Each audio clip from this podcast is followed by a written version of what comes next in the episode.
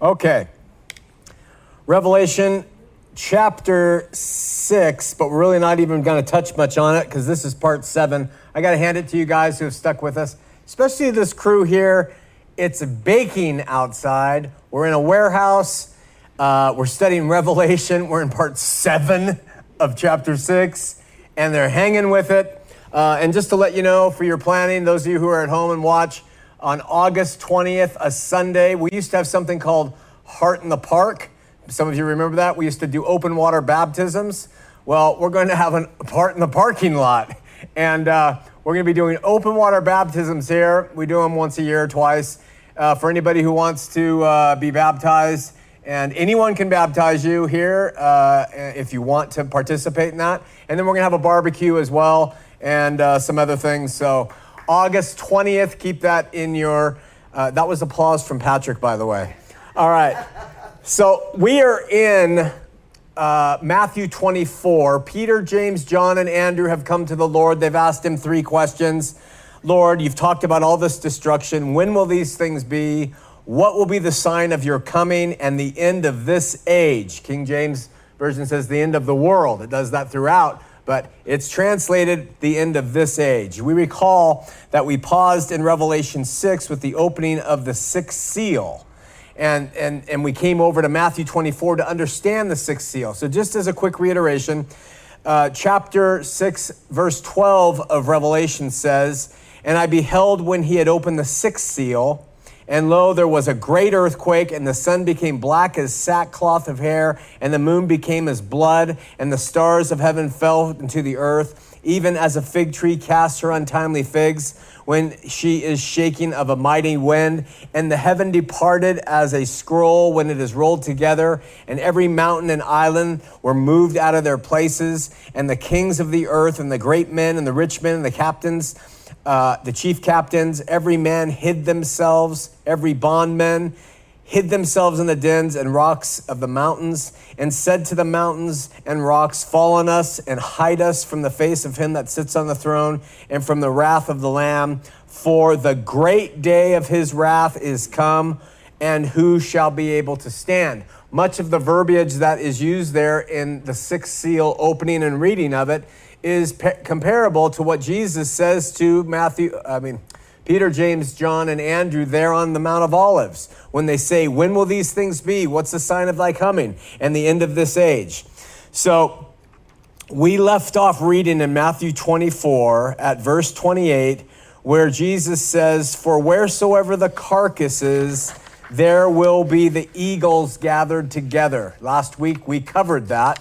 So let's read verse 29 of Matthew 24, where Jesus says, Immediately after the tribulation of those days shall the sun be darkened, and the moon shall not give her light, and the stars shall fall from heaven, and the powers of the heavens shall be shaken.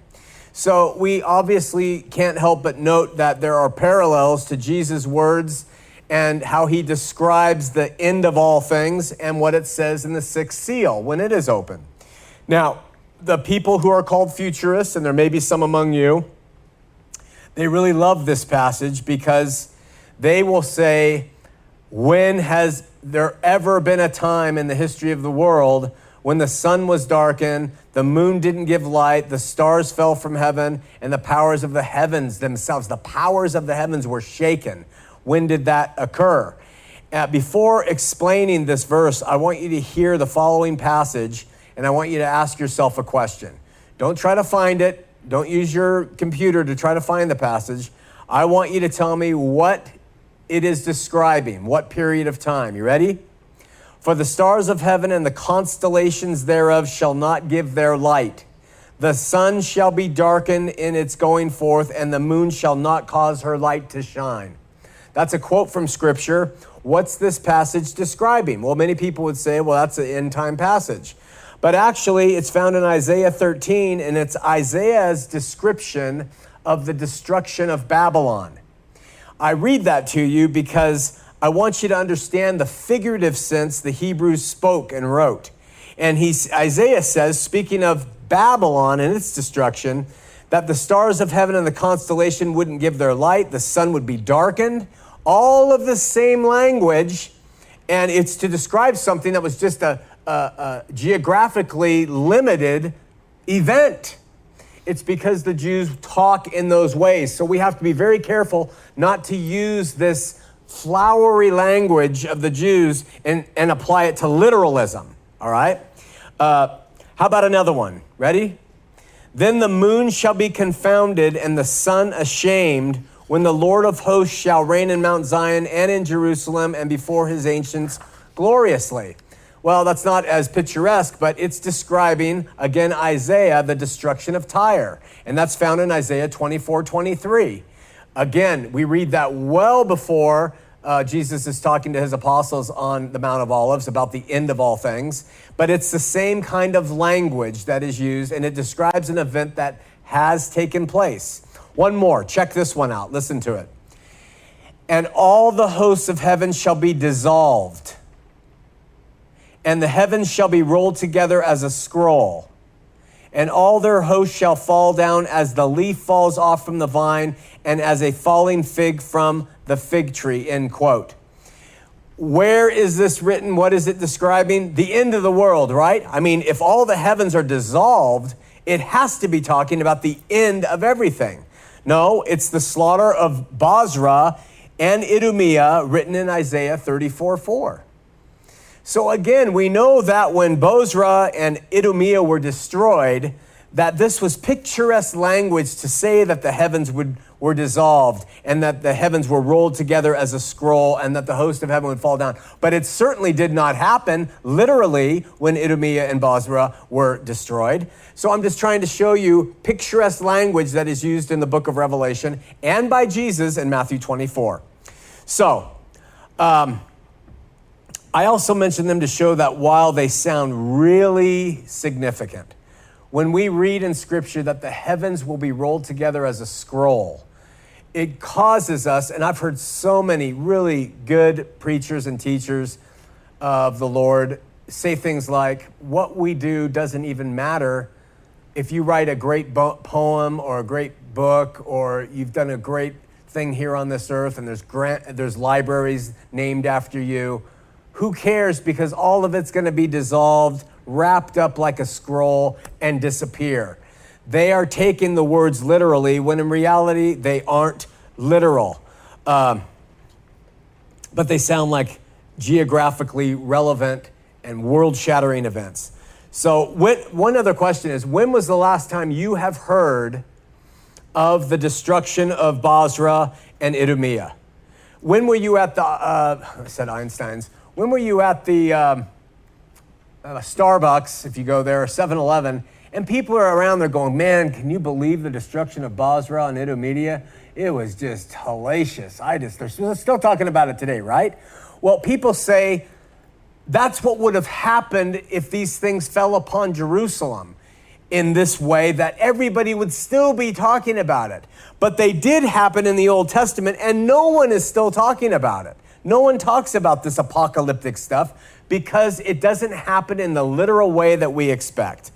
So, the point is, Hebrew writers were renowned for describing God's visiting hand of judgment in terms that are super descriptive and extremely literary. And to apply them to our world today as literal is just foolishness, in my estimation. So, here on the Mount of Olives, Jesus is simply following suit since he authored the words to Isaiah and he spoke them and Isaiah wrote them. He's speaking in the same language that those of the house of Israel would understand. And, and his apostles would understand that type of verbiage. The imagery Jesus used to answer his disciples' questions shouldn't be taken any more literally than you would take Isaiah 34 4, where he says, The darkening of the sun and the moon and the falling of the star- stars. But we could say it's an inexpressible calamity is about to fall. Something that would be as if the stars fell from the sky. A heartsick teenager who loses his girlfriend uh, if he were a Jew, might uh, say that the, the, that my world was destroyed. That's the kind of thing that we are talking about. So the destruction is going to be great, and that's how the way that's how he would say it. Luke's account of Jesus' words adds that there would be a distress of nations. So again, the futurist view is we're going to have distress of nations. And every time there is distress of nations, which is all the time and has been ever since the world's existed, there is a distress among warlike nations and nations that can communicate with each other. Um, we think it's the end, but in actuality, again, it's the distress of ethnicities. And he says there will be distress of ethnicities with perplexity, the sea and the waves roaring men's hearts failing them for fear and for looking after those things which are coming upon the earth, Jesus says, right? So, again, all figures of speech, in my estimation, describing the great and terrible thing that is going to come within a generation upon Jerusalem uh, using Hebraic language.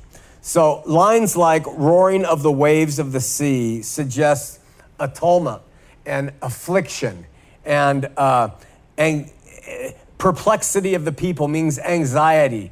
They're, they're, they're perplexed. They don't understand. They don't know how to escape. They don't know what to do. For several hundred of years, uh, our futurist brothers and sisters have taken these very descriptive Hebraic tools and used them to describe for centuries actual events, look for them to happen, as I've already said here, and it's gotten us to believe that it's still in our future but um, really unfair when Jesus said it would happen within a generation.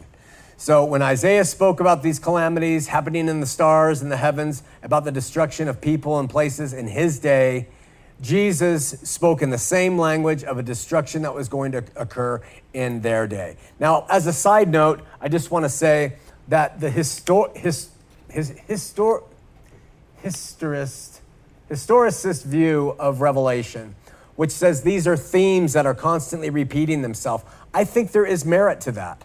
So just because I believe these things were fulfilled and the wrapping up of that age has occurred does not mean that I don't believe these themes that we read about aren't still happening in our world. For instance, when it talks about the love of man growing cold, I see that going on around us uh, constantly still today.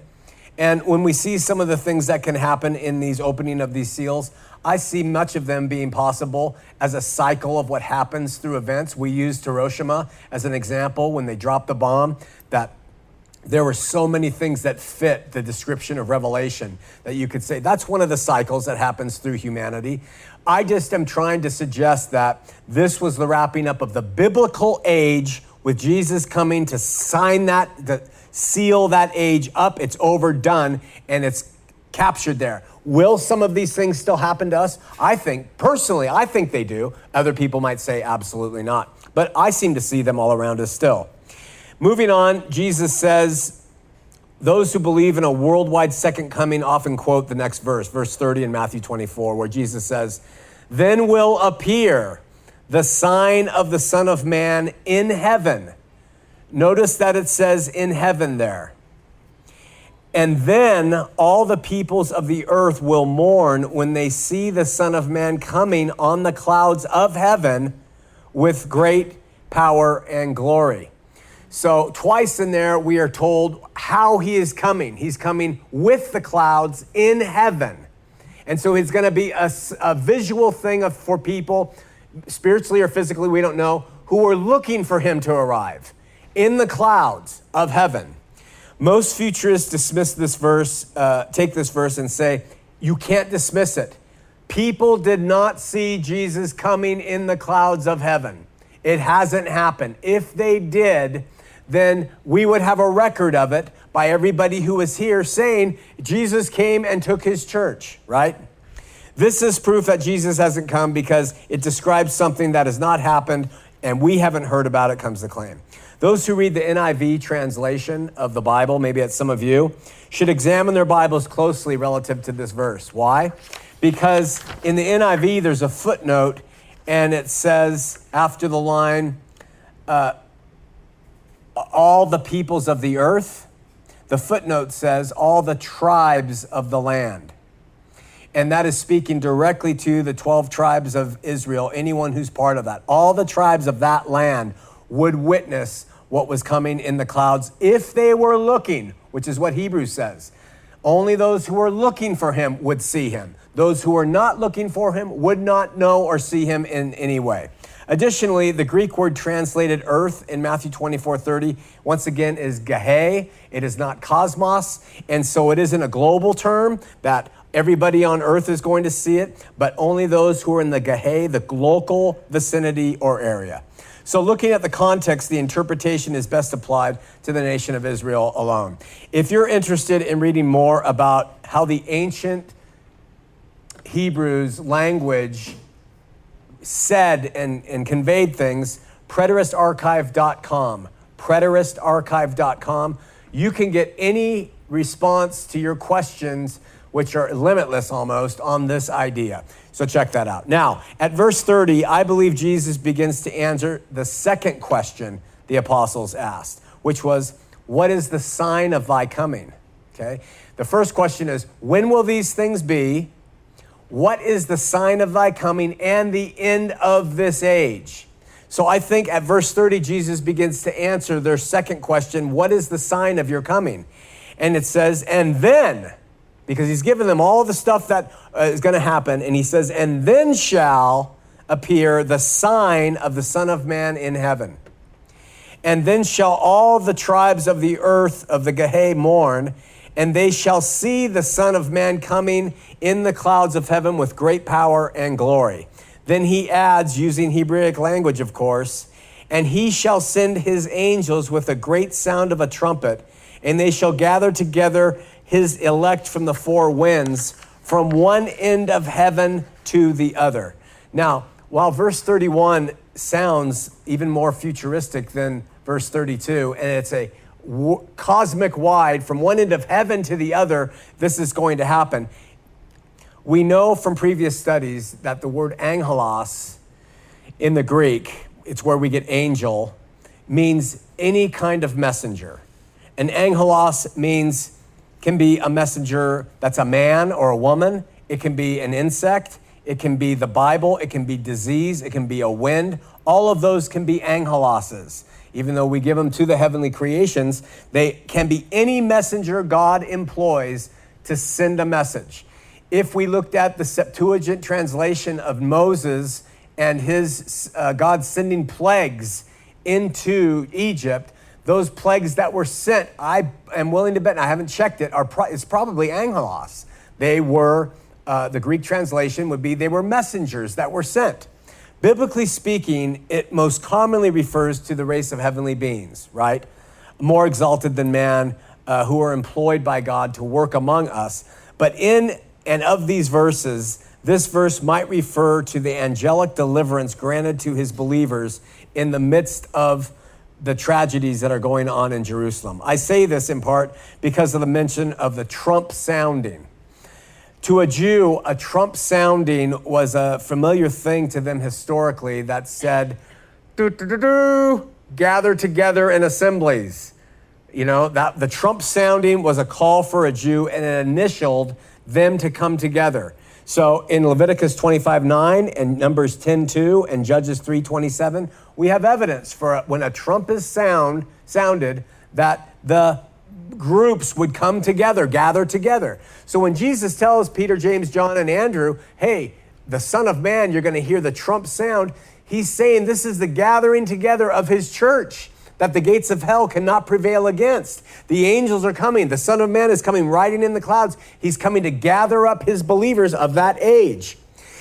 So for Jesus to say that to these men, he gives a recognizable Old Testament picture of what they could look for the elect being gathered together. I interpret his words to mean that when he comes, angels will arrive and gather the elect and help escort them to safety. In this case, they either went to a place called Pella or they were raptured up. I'm of the opinion of that day they were taken up. Others are of the opinion that they all escaped to a place called Pella. And, and that gives credence to the idea that Jesus is going to return again or at least a second time and is going to save that church that started continued at Pella and goes out till today. So you're you have to decide how you'll see it. I'm personally convinced I'd bet my bottom dollar uh, that this stuff has all happened uh, and that we aren't waiting for it to occur now. However, the last two lines of the verse make my interpretation difficult for people to believe because Jesus says, And they shall gather together his elect from the four winds, from one end of heaven to the other. So, when Jesus says the four winds, the Jews describe the earth as quartered in four parts north, east, south, and west, right? And so it's they often express the earth, the world, or geographies in, as four in uh, uh, quarters.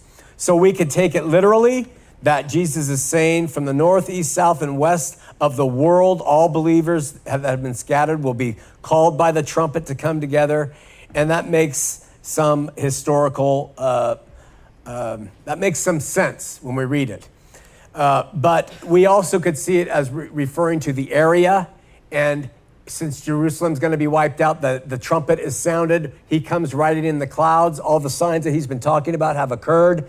And it's the four winds of that area being called together. That other line is from one end of heaven to another. Really, it's just another way of saying from every direction. But again, you want to be a literalist, then you can say it has to happen from the whole, every place, and go from there. But listen to the passage again and hear the words the Lord chooses. Try to hear them relative to Jesus describing the destruction of Jerusalem and how Christian believers would be saved from its ravages. See if you can uh, apply this literary, his literary device to the words he says. You ready?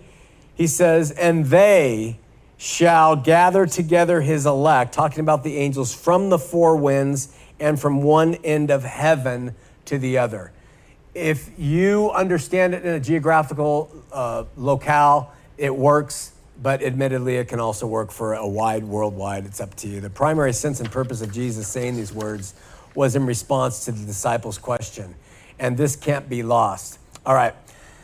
At this point, Jesus gives the parable of the fig tree. Right here in the Mount of Olives, he teaches these four apostles a parable in relation to the three questions asked.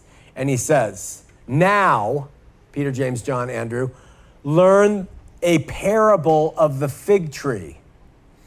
When his branch is yet tender and putteth forth leaves, you know that the summer is nigh.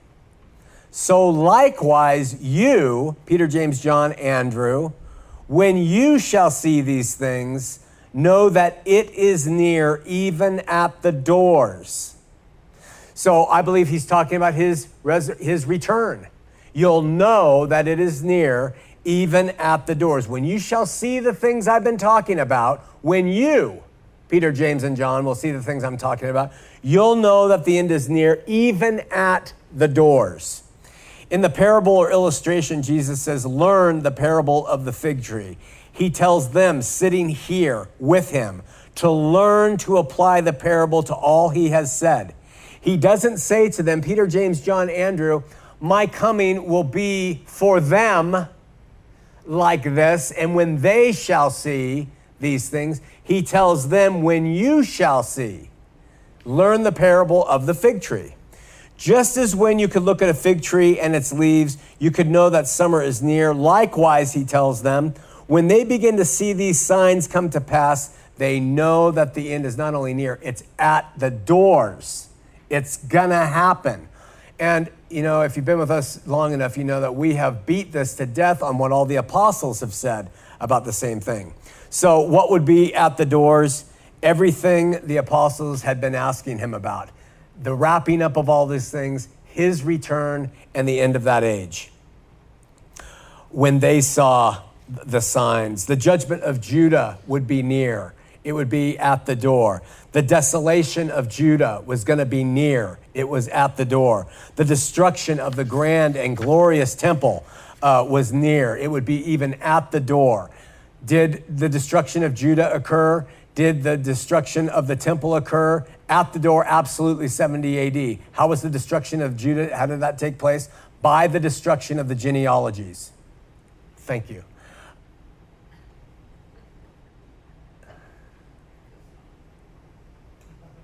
Are the ladies playing tricks today? Uh, the, the end of the covenant age was near, the return of Jesus, his second coming was near. So this brings us to the verse which there's no getting around. You ready? Matthew 24, 34. If you remember any passage from Jesus talking to his disciples on the Mount of Olives, remember this passage. This is the one. Verily, whenever Jesus says that, it's amen in the English. Amene, amene. It means, listen, this is it. You ready? Peter, James, John. This generation shall not pass till all these things shall be fulfilled. All the things he has said, this generation won't pass until all of it has been fulfilled. The Greek word for generation is genia, and it means an age. 40 years, as we have discussed here. It's a biblical age of 40, 41, 39, somewhere in there years. Some people have tried to say that generation means a people group. It's a generation of people, like the Jews. But the Greek word for this type of generation is genos. And 2 Peter 2 9 says, But you are a chosen generation.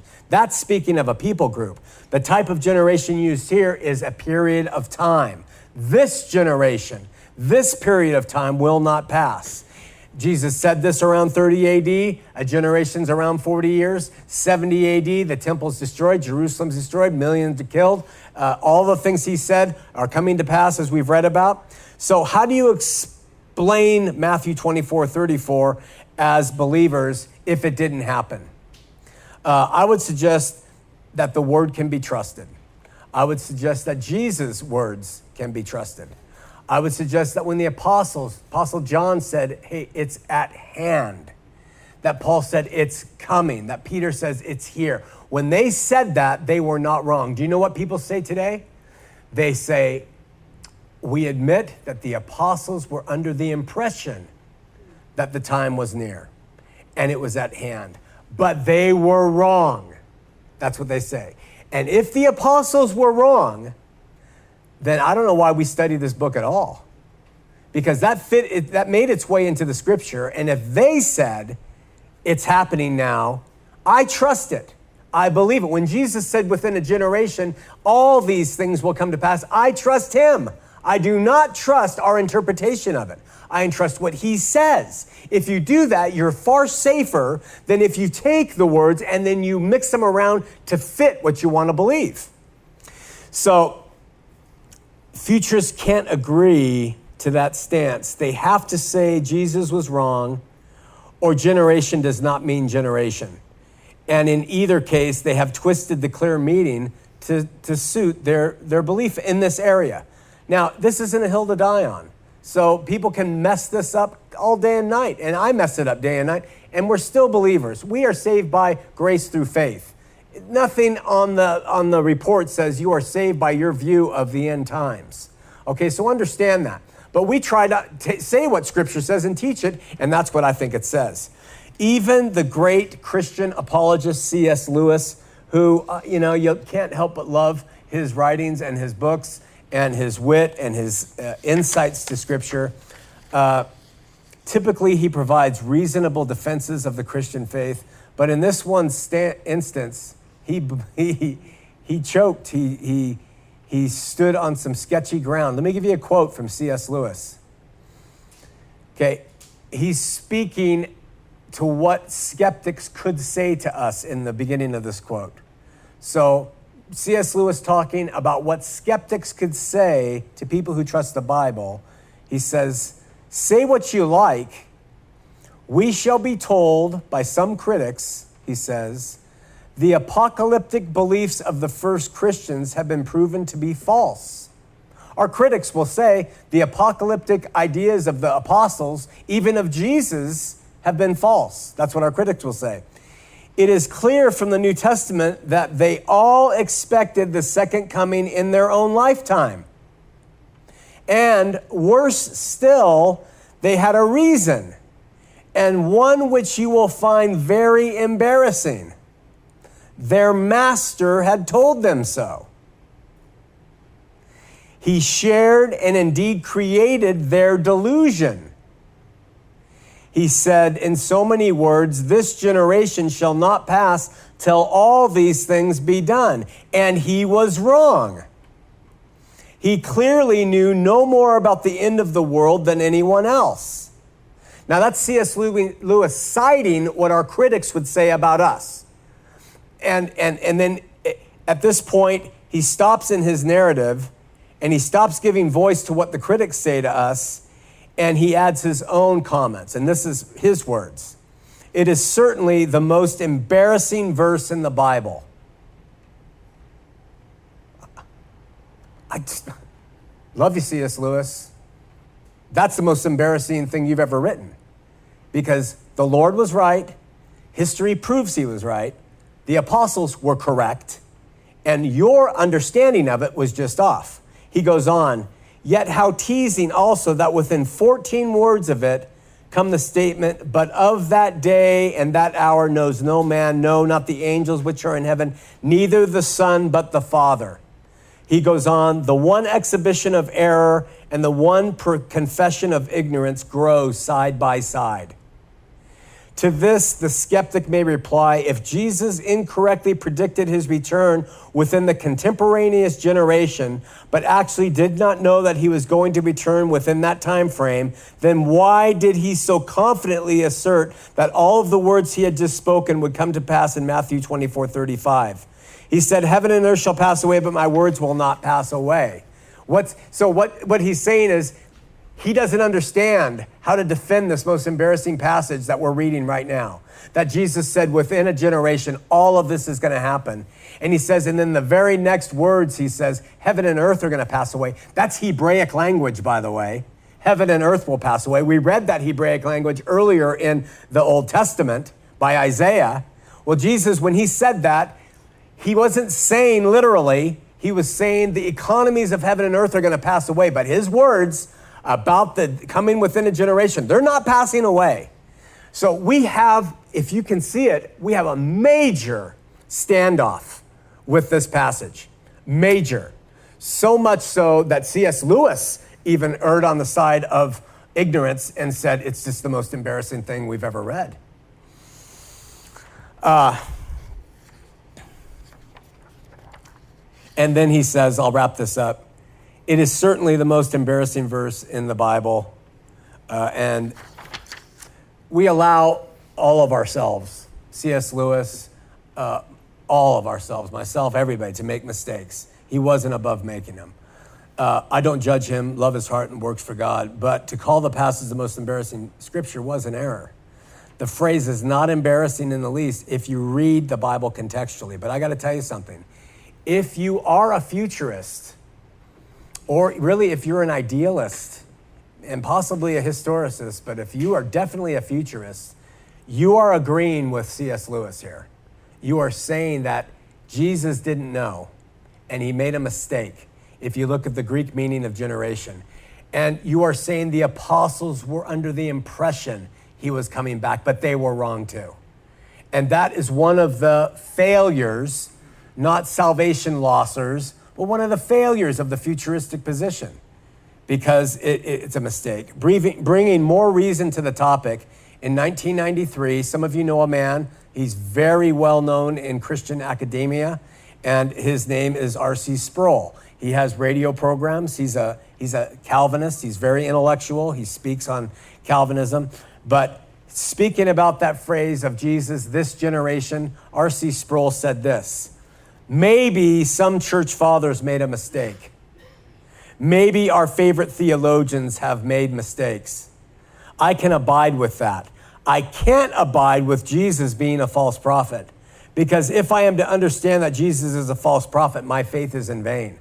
I mean, that's how big of a standoff that passage is. And you really can't get around it unless you do a song and dance so that you can keep your delusion alive instead of what it actually says.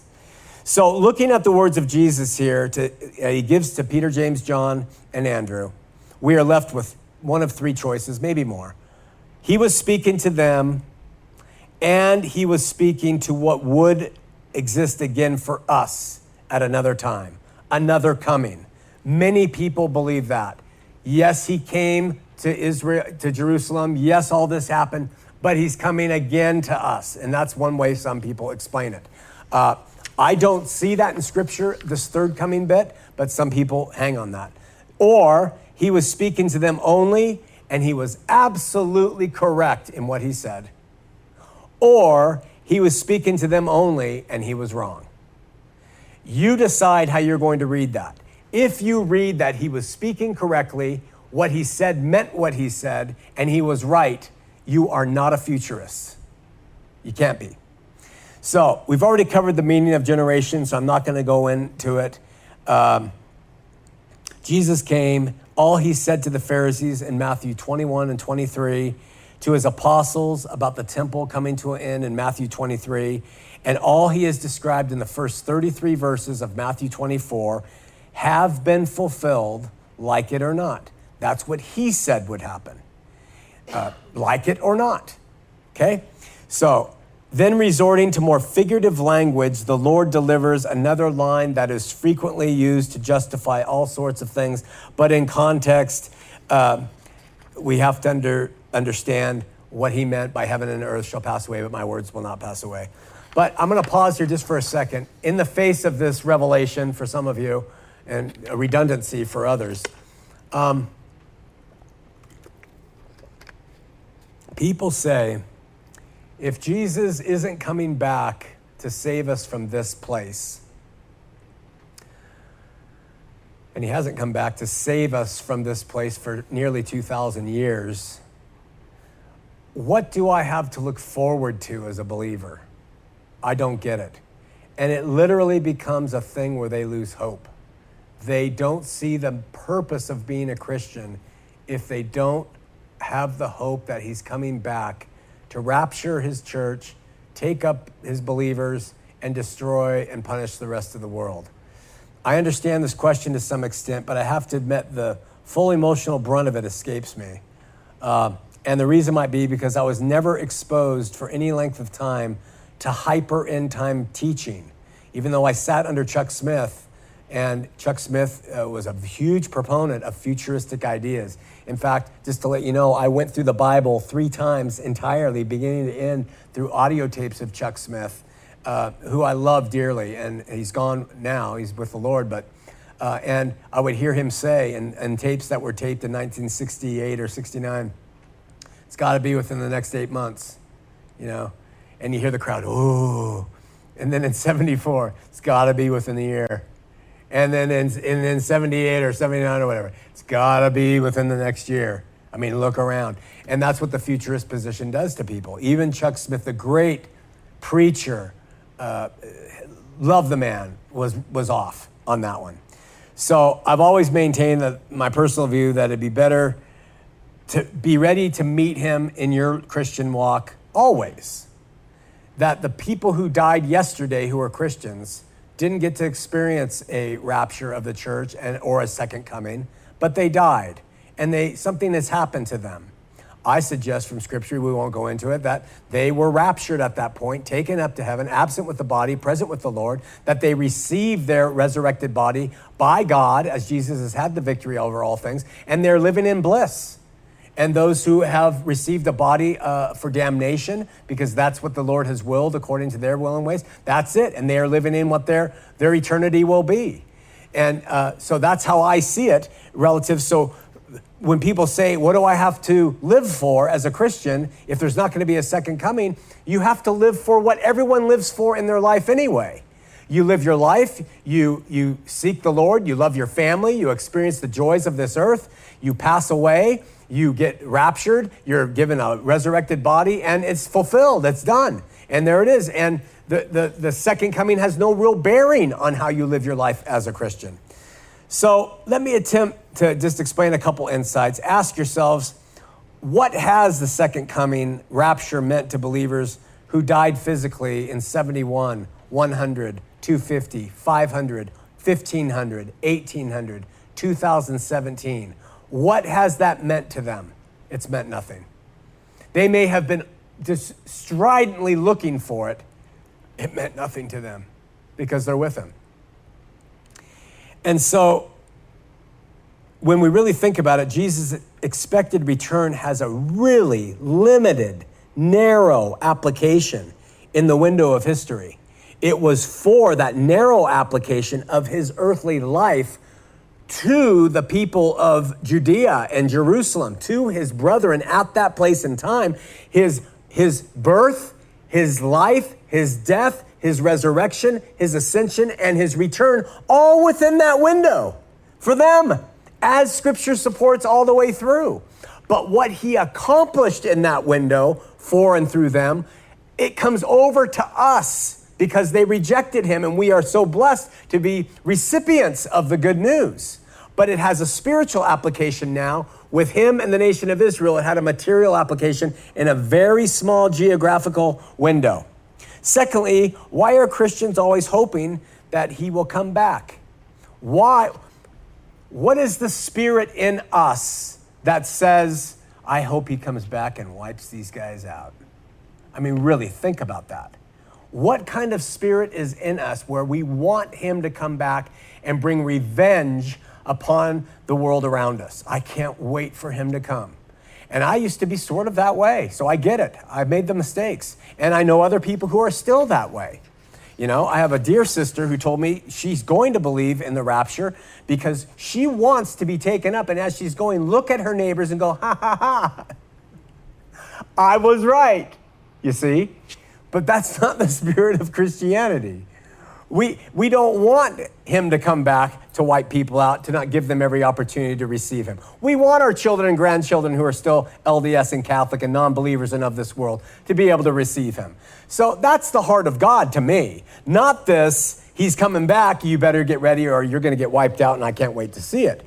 So finally, we have all the elements of his return, but our perspective has got to change on how it's applied. In other words, I'm convinced that believers experience that personally being taken up at their death.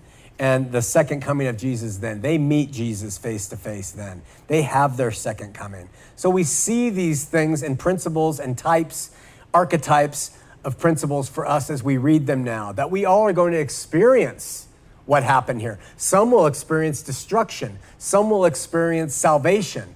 Some will be caught and lifted up and saved from any afterlife punishment, things like that.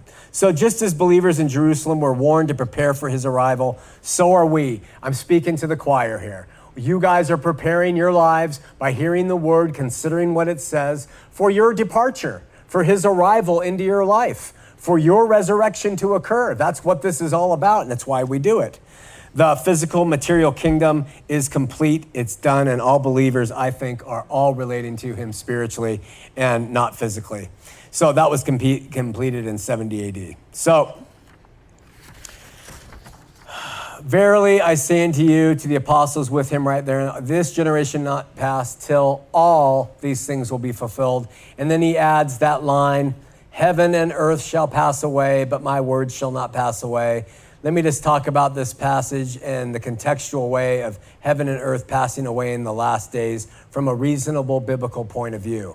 If we hear anything repeated over and over today among the churches, even among unbelieving communities, even Hollywood speaks of the end of the world. Um, it refers to the last days. This must be the last days. This must be the apocalypse, right? Add in the speed and clarity with which technology keeps us in the loop of everything evil that is happening today, and our fears and phobias of it being the last days seem sort of justified. Pandering to the fears keeps a majority of believers in the pews, keeps them coming to church, reading the signs of these times and filling the storehouses with grain, hoping to be prepared against the imminent tribulation that's going to befall them when some of us have our foot on a banana peel and we're ready to go to the grave any minute, forget about second coming. I mean, our own lives are standing in jeopardy. So, is heaven and earth ready to pass away, as Jesus said? Is heaven and earth going to pass away? Are these the last days uh, now? So,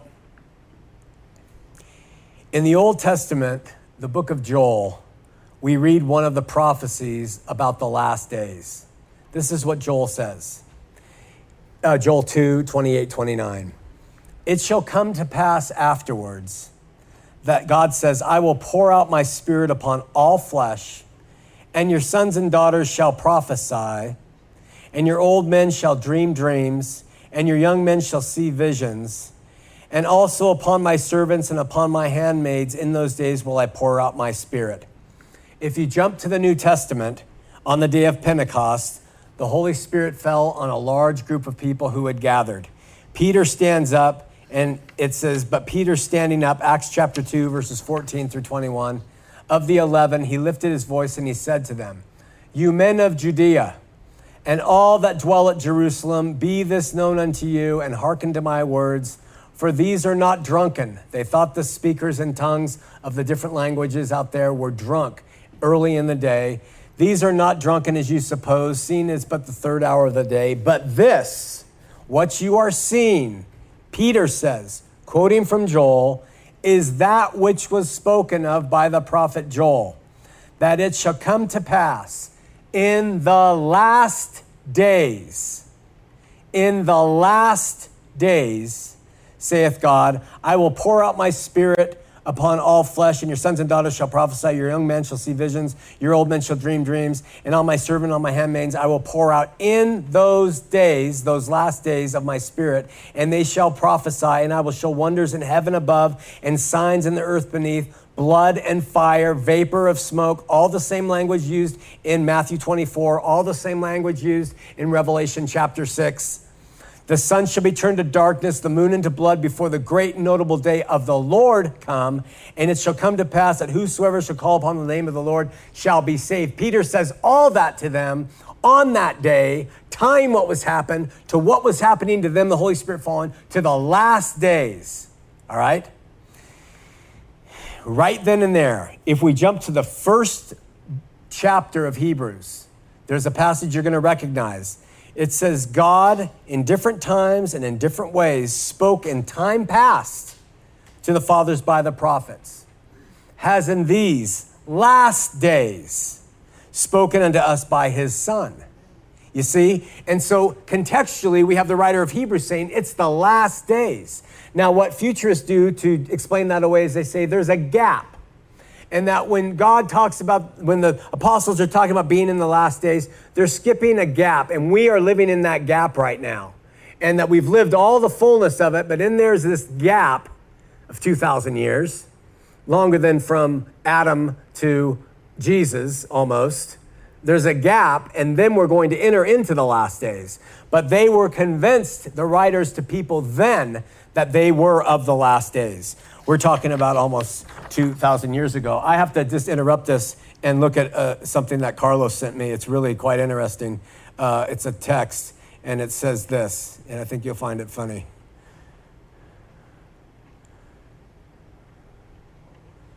Sorry. Okay. It says,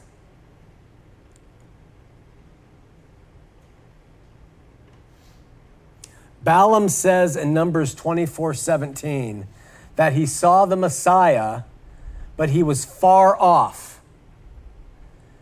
Jesus came 1400 years later.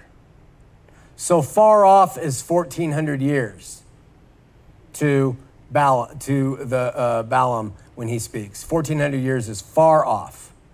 But soon is 2,000 years. 2,000 years can go by and it's still going to happen soon.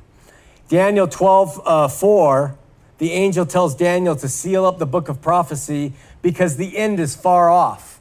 Daniel receives a prophecy and, and he tells him, seal it up because the end is far away. 500 years later, in Revelation 22:10, the angel tells John, "Don't seal the book up because the end is near." So Daniel, the angel says the end is far off. 500 years go past and then we see the end coming. But in Revelation, says unseal because the end is near, and still we're uh, 1,500 years and it hasn't happened. Do you see the idiocy of the way that we do math with biblical language? And I thought that was really insightful. So,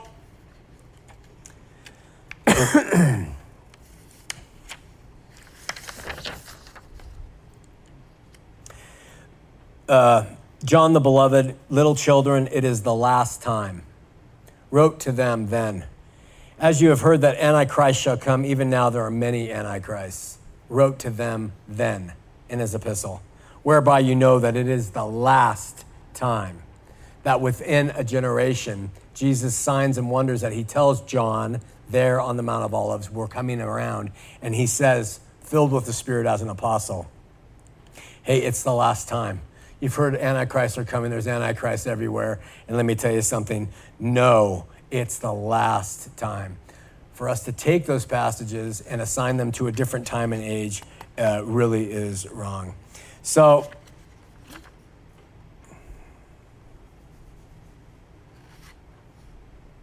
Uh, by the way, that last time there means the last ahora. It's the last, uh, that's Spanish, the last horas. That's, it's the last hour. Where if it says the last days, it means a longer period of time. If it says the last years, we're talking about something, but the last hour means we are right on the precipice of that door opening and it all ending. So here's the deal they were in the last days of the physical economy of, of religion. And we too are in the last days of our respective lives. Every second, Patrick just gave us the unbelievable wisdom that the moment we're done, we begin dying. And so we are in the last days of our respective lives all the time. We don't know when it will come. We have signs, we develop a cough, we start to get achy, things like that. There's signs that we look forward to, but we're all in the last days. We will similarly be taken up or left behind to face salvation or destruction. And I mean, the spiritual application to our lives would take years to properly articulate, but it is high time we take the idiocy out of reading the book of Revelation and Matthew 24 and Joel and Daniel and Ezekiel and saying that it is speaking to this future event. What was the actual ending of these last days and hours in the New Testament? It was the passing away of the early church, which was established by the Lord and his apostles. The age of Moses and the prophets uh, was in the last stages of its life. It was fading away, as the writer of Hebrews says. It is vanishing as we speak. And uh, what was happening, the age of the old covenant was in its last days and was passing away, and it was making, it had to pass away, according to the writer of Hebrews, for the new covenant to step in and take place. It couldn't step in and take fully take place until the old covenant had vanished away. The writer of Hebrews says that as well. But now he, verse chapter 8, verse 6, Christ Jesus obtained a more excellent ministry, by how much also he is the mediator of a better covenant, which was established upon better promises. For if that first covenant had been faultless, then should no place have been sought for the second. For finding fault with them, he said, Behold, the days come, saith the Lord, when I will make a new covenant with the house of Israel and with the house of Judah, not according to the covenant that I made with their fathers in the day when I took them by the hand and led them out of the land of Egypt, because they continued not my covenant, and I regarded them not, saith the Lord. For this is the covenant that I will make with the house of Israel after those days, saith the Lord. He's talking to the Jews in Jesus' day. Jesus has ascended. He's promised to come back within a generation. And this is what God promised that those people. I will put my laws into their minds and write them in their hearts, and I will be to them a God, and they shall be to me a people, and they shall not teach every man his neighbor and every man his brother, saying, Know the Lord, for all shall know me from the least to the greatest, and I will be merciful to their unrighteousness and their sins and their iniquities will I remember no more. In that he says, a new covenant, he has made the first old, ready that which decayeth. Now that which decayeth and waxeth old is ready to vanish away, meaning it's at the door, it's gonna go. We aren't waiting for that time still. It vanished away at the coming of Christ. So we'll continue more, and maybe we're going to get out of the chapter six, six seal uh, next week, maybe, um, and into the chapter um, seven, and then chapter eight is the seventh seal. Brother Larry, you have the microphone, you have the prayer list, and he's going about to ask questions. Name and number, please. Uh, my name's Jonathan and I'm number two. um, you know, from Phil Robertson, you know, the Duck Dynasty guys. Got anyway, um, I have to say that uh, I was a futurist for quite a while, but after learning more of this perspective of the original audience, and the Bible wasn't written in English to English speakers, uh, you kind of look at it from their perspective, and I have to be, I have to say it, it's never made more sense yeah. than ever before, and I really appreciate. Praise God. The message you're teaching. So, the main benefit that I have found is that I have so much peace, yeah. knowing that we don't have to worry that we're going to see, you know, the Antichrist rise up into power, and you know, everybody thought it was Bush, and they think it was Obama, and yeah. Know, everyone tries to demonize our leaders, and and we know it's Trump, so right. I mean, Trump. I think he's uh, I think he's got America's best interests at heart. Oh, that was a joke. I was, I was right. kidding. and that's you know all we can hope for in a leader, right? Yeah. In any country. So, um, yeah, I just want to say uh, to all those out there who are still worried because there's so many futurists out there. Um, there's just so much peace to be found in realizing that the Lord meant every word He said. Yeah. And uh, He never lied. Amen. So. Amen. Glory to God. Thank you, Jonathan.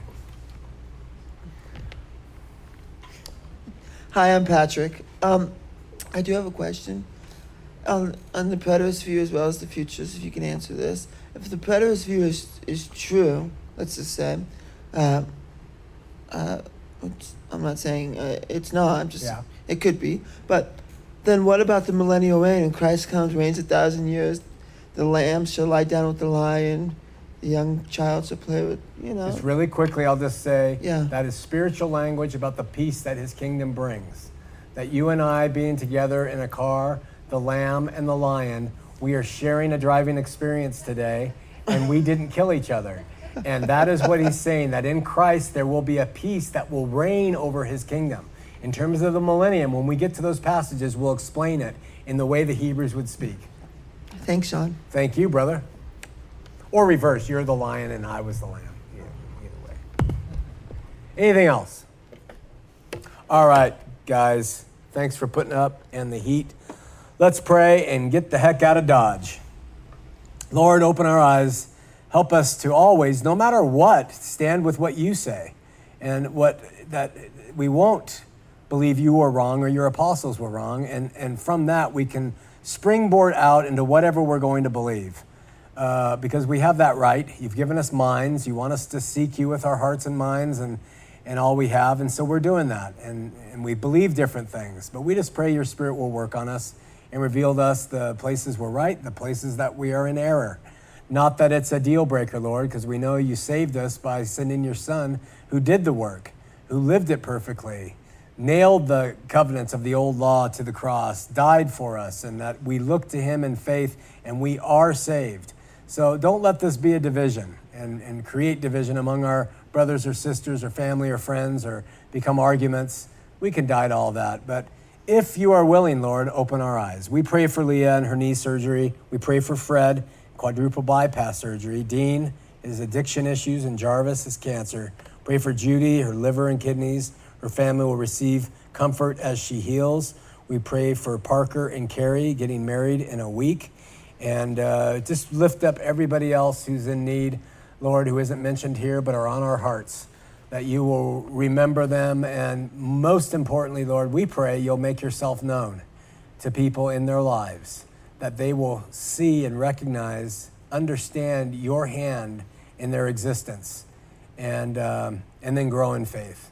We love you, Lord. We praise you. In Jesus' name, amen.